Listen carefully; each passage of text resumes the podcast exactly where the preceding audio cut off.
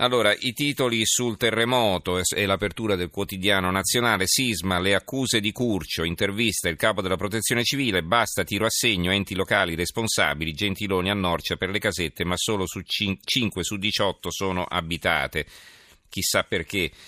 Eh, 5 su 18 sono abitate è sicuramente una notizia che, eh, che ne sono state costruite in 6 mesi 18 su 3.000, 3.000 erano quelle programmate e è un'altra notizia ancora forse bisognerebbe dare spazio anche a quest'altra, ehm, che, che Curcio accusi gli enti locali, non so se accusa per esempio il sindaco che abbiamo ascoltato l'altra notte, eh, che eh, ci spiegava appunto che lui vuole rimettere a posto un ponte e non gli danno il permesso. Va bene, poi abbiamo il Corriere di Rieti, viaggio nella zona rossa a sei mesi dal terremoto, il silenzio rotto dal rumore dalle ruspe e dei camion. Il Corriere dell'Umbria, c'è una foto del Premier Gentiloni, Venite in vacanza a Norcia, eh, dice il Premier Gentiloni.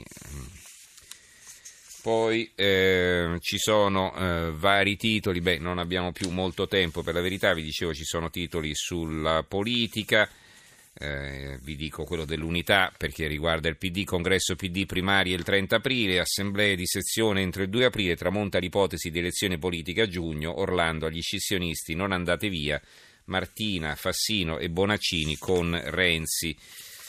E, ehm, ci sono poi titoli, vi dicevo anche eh, sull'aborto, ancora si titola su questo, chiudiamo però con una notizia più leggera, così una buona notizia, restituisce il portafogli pieno. Leggiamo sul mattino di Padova, Netturbino trova 570 euro e riporta subito in questura. Allora, eh, ci fermiamo qui per questa sera. Eh, ringrazio Gianni Grimaldi in regia, il tecnico Fernando Conti, redazione Giorgia Allegretti, Carmelo Lazzaro e Giovanni Sperandeo. Vi ricordo che potete scaricare le nostre puntate e riascoltarle in podcast dal sito tra poco in edicola.rai.it e se invece volete scriverci l'indirizzo di posta elettronica tra poco in edicola chiocciolarai.it.